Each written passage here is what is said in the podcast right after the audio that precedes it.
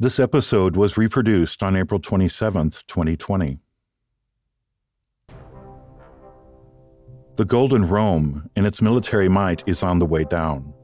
No longer will the SPQR flag rule Europe as the enforcer of civilization and peace. Fraught with problems and with barbarians encroaching on every border, the Roman Empire is about to witness its own gory end, drawn out over two brutal centuries. But Rome never fell at a steady rate or to one single cause, nor did the barbarian kingdoms in Europe spring up in such a straightforward fashion, as is often presented by popular belief. Rome's fall was complicated, troubled, and enduring, encompassing more than 200 years of economic damage, barbarian incursions, revolts, loss of territory, political upheaval, and so much more. Its demise ushered in the definitive shift in culture and politics that propelled Europe into the Middle Ages.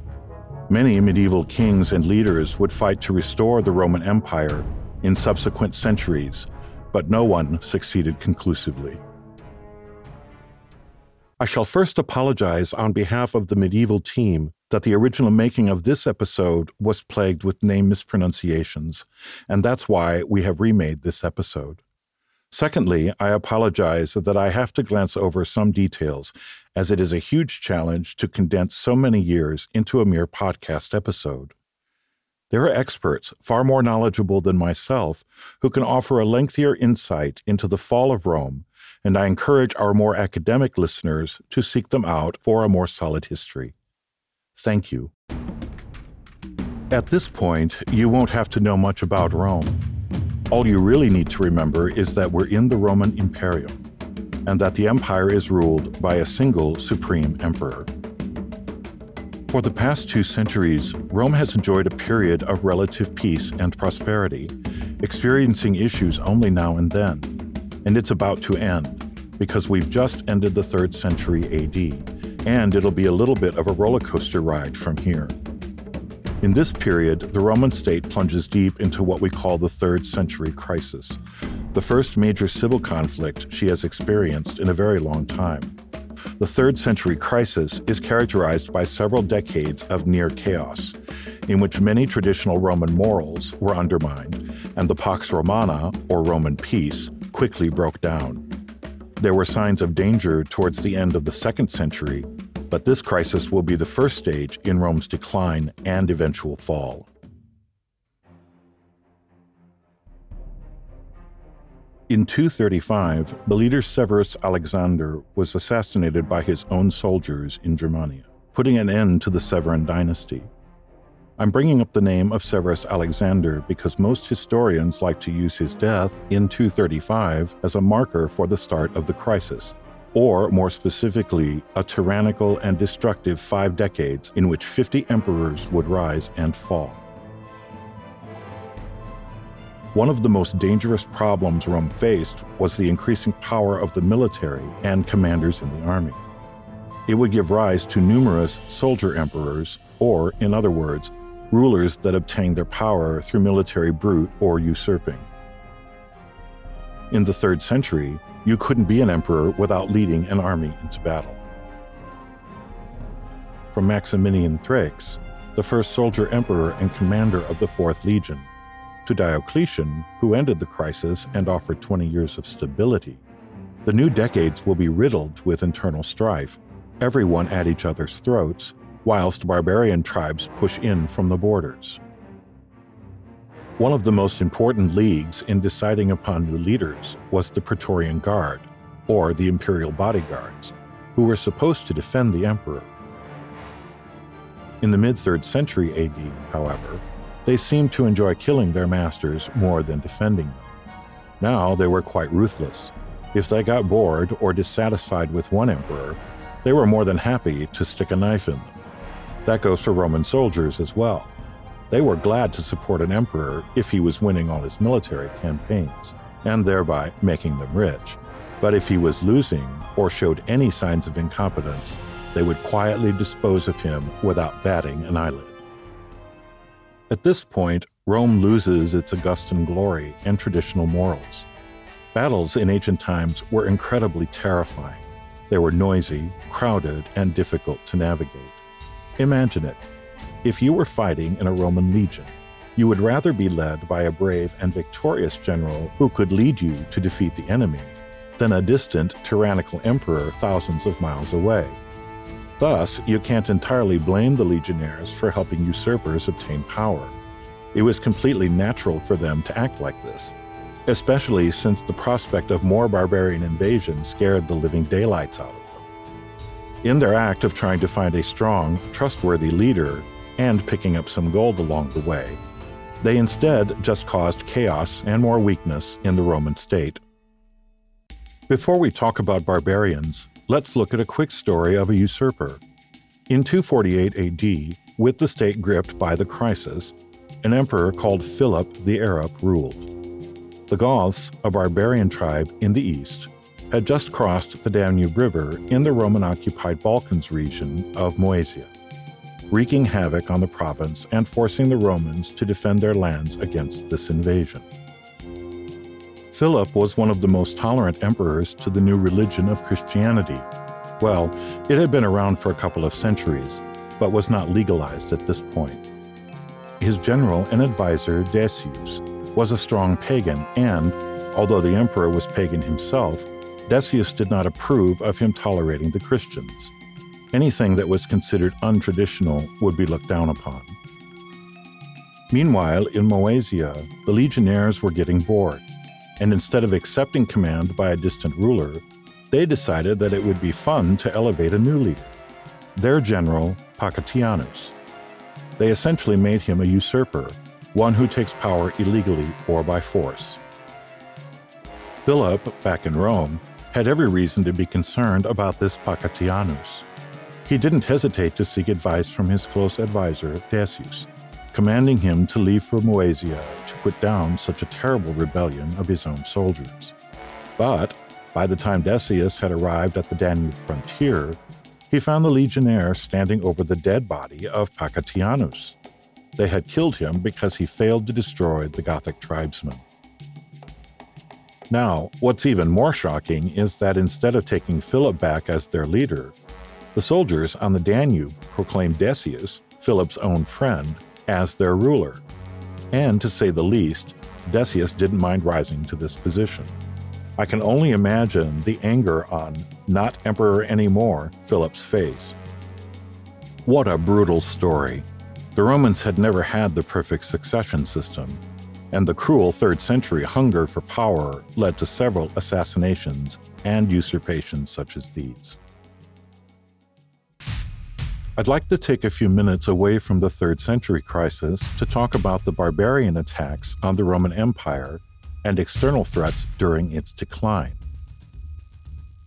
The constant shifting of power threw the Roman Empire into a state of civil war, where one Roman legion could be fighting another at any one point. And in war, it's very difficult to fight multiple enemies at the same time. Barbarian tribes had taken advantage of Rome's weakness to begin furious raids along the borders of Rome's frontier provinces. The Romans referred to anyone who didn't speak Latin as barbarians, because they believed their languages sounded muddled and unsophisticated like a sheep. Bah, bah, bah. In its fall, Rome was failing to resist constant barbarian incursions into their territories which degraded its borders over time. In short, the empire was fragmenting on all fronts. Most barbarian tribes were large unions, consisting of numerous smaller chieftains and warlords, that all seemed to be migrating in a common direction. The members and soldiers of these tribes were loyal to their local leaders. Some examples were the Marcomanni, Alemanni, Franks, Goths, Vandals, and lastly, one we'll talk more about in future episodes the Huns. Due to regular and close contact with the borders of the Roman Empire, the barbarians probably became very advanced in war, which might surprise you. After all, you would assume that barbarians were unsophisticated and ruthless. But the Romans were just as pagan as they were, and there are numerous examples from recent archaeology that show some tribes, in particular the Goths, tried to replicate Roman art, jewelry, and crafts. and they accomplished this at a considerably high standard. The archaeologists who uncovered such artifacts initially believed they had been produced by the Romans. So there was clearly a strong relationship between the Romans on one side of the border and the barbarians on the other. Trade was common across the frontiers, but Rome was always aware that having barbarians so close to the empire would inevitably result in a disaster sometime. Along these frontiers, they built what are called limes, basically long networks of forts, walls, and other defenses. It's probably true that some tribes resented the Romans, but in general, they only wanted to share in Rome's wealth and land. In many cases, the barbarians just wanted to buy Roman estates peacefully and were often willing to negotiate. At other, more unfortunate times, they could instead be very violent or just move in without a word. Rome wasn't just struggling against barbarian tribes in the west or those from the steppes. They also had to deal with the threat in the east, dished out to them by the Persians, or more specifically, the Sasanian Empire. The king of the Sasanian domain invaded Roman Syria in 253 and went to war with Emperor Valerian. Valerian's story is a sad one. He arrived in the east with troops, but was promptly captured by Shapur I and lived a life of captivity. Lactantius tells us that he was used as a footstool when Shapur was mounting his horse. He may also have been forced to drink molten gold. In this age, we start to see many of the characteristics of the Middle Ages. In 260, the governor of Germania Inferior Postumus took his lands and broke away from the Roman Empire. It was a huge blow for Rome. Postumus had founded the Gallic Empire and had no intentions of relinquishing it or engaging in diplomacy with the Romans. He believed that it was time for Gaul to defend itself, since the efforts of the Roman state at this time were pathetic. The Gallic Empire encompassed Gaul, France, and Hispania, Spain, as well as the most part of Britannia, Britain. Gallienus, the ruler at the time, was assassinated in 268 by his soldiers for his failure to defeat the Gallic Empire. His rule was not the best of time for Rome.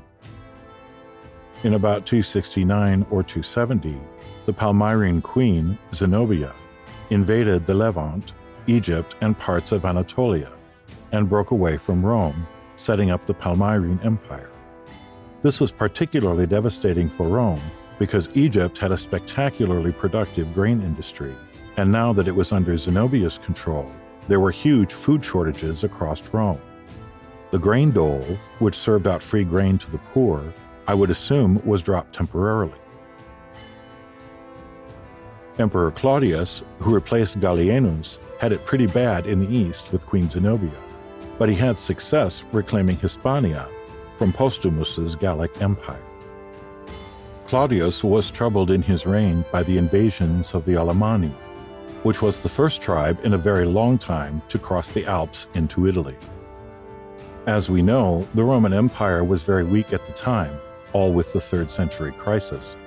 The Alemanni quickly celebrated the loot and captives they had snatched from the Roman border. They enslaved men, women, and children, and the Germanic chieftains rewarded their loyal supporters with these Roman slaves and booty. Claudius, with the help of his trusted cavalry commander Aurelian, managed to destroy an Alemanni army grossly larger than his own. Half of the Alemanni force was destroyed. The other half quickly ran away, back over the Alps. Claudius managed to frighten the Alemanni away, but the Gallic Empire remained. It was too bad, because Claudius didn't live long enough to realize the Gallic Empire's destruction. In 270 AD, he succumbed to a plague and was replaced by the military man and cavalry commander Aurelian. Aurelian was a soldier emperor who held the priority of unification close to heart. Immediately marching his troops into Gaul, he managed to defeat the Gallic Empire at the Battle of Chalons. But the celebrations were cut short because in 271 the Alemanni returned to begin ravaging Italy again. Aurelian's army was initially routed, but with the valuable loyalty of his men, he managed to repel the Alemanni once again. This, however, did not prevent many Romans from leaving the city of Rome and fleeing to safer places.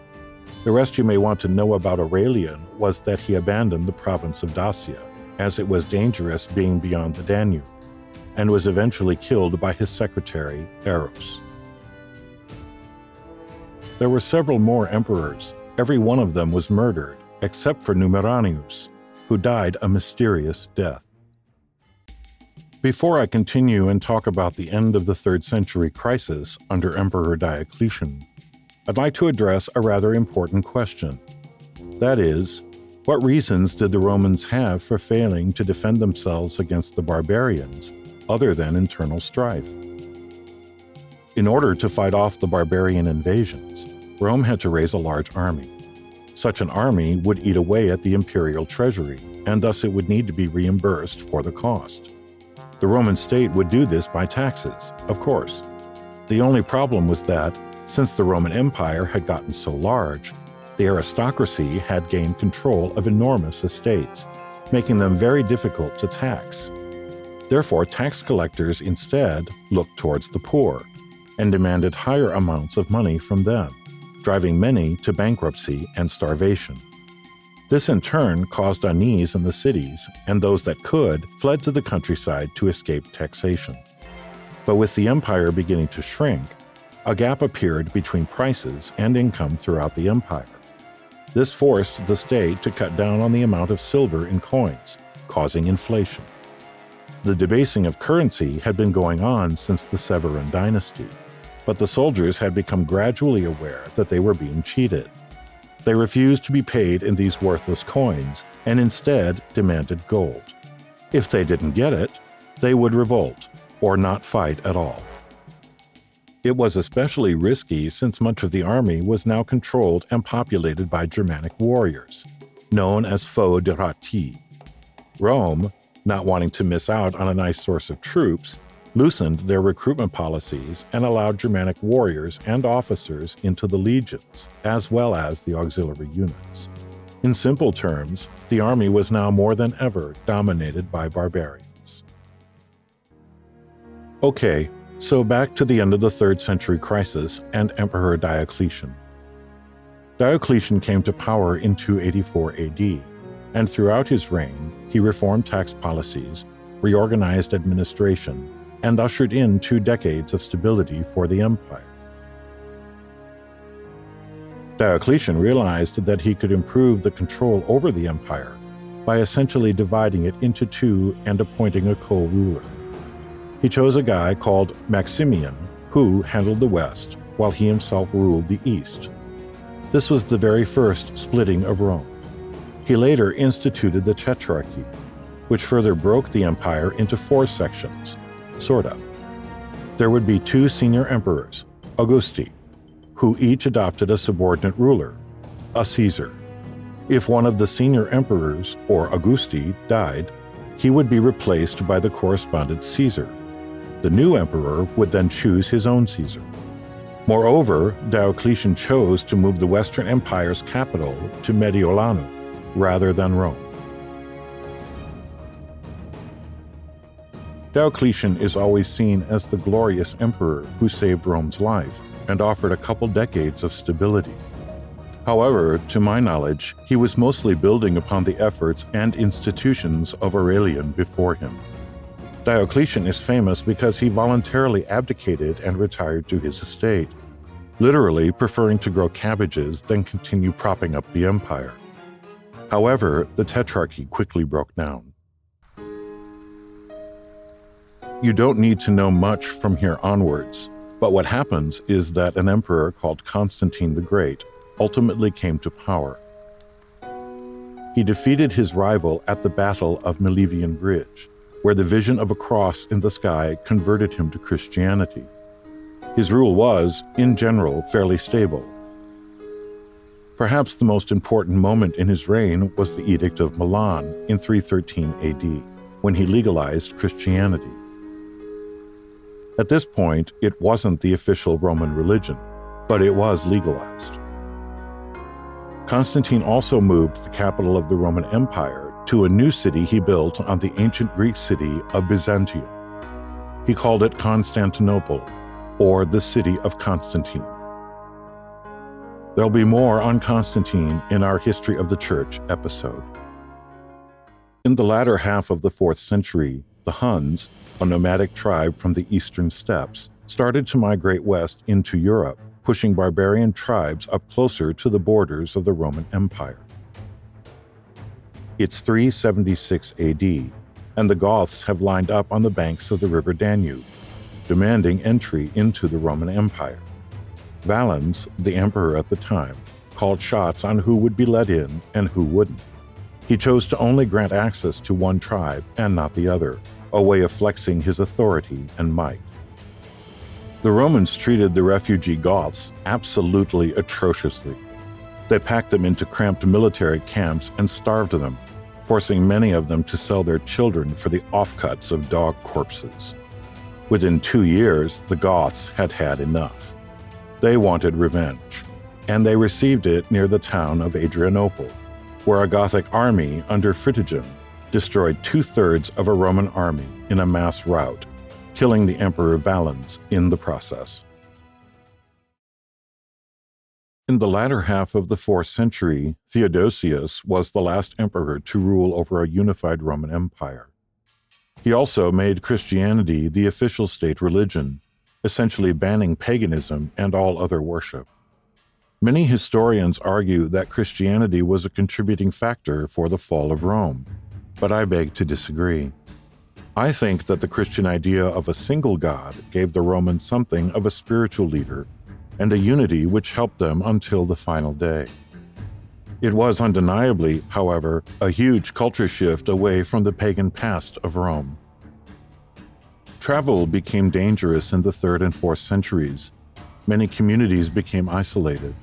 As the Roman Empire managed to maintain the majority of its landmass up until about 400 AD, the armies were spread out very sparsely across the provinces. The larger an empire grows, the more unsafe and unstable the communications and logistic networks become, because you must thin out your troop mass across a large area meaning that patrols along roads are less common or farther apart. This may have been okay with the size of Rome's imperial army in a peaceful time, such as in Emperor Trajan's rule in the second century. But the size of the empire and the size of the army were incompatible in the third and fourth centuries, since most armies were rushed to the frontiers instead of securing the internal lands of the empire.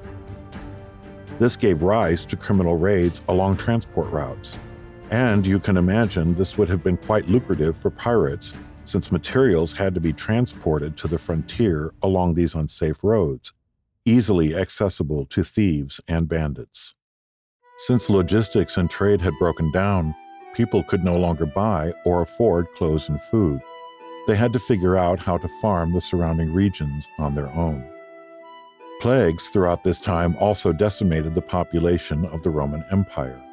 Some estimates suggest that the city of Rome dropped from 1 million inhabitants to 50,000. The Eastern Empire, meanwhile, was becoming very prosperous. The East had always been very urbanized, whilst the West depended on agriculture mainly, and that itself was decreasing. However, the Eastern Empire, which was speaking Greek instead of Latin at this point, could never bring its wealth and power to bear against barbarians in the north and west, because it bordered the dangerous Sasanian Empire, which was a far greater enemy. The 5th century is often considered to be the closing stages of antiquity, and the last time in which Roman ideology still prevailed in some form. Alaric, king of the Visigoths, was a man who had fought in the Roman army but had not obtained the rank or wealth he deserved.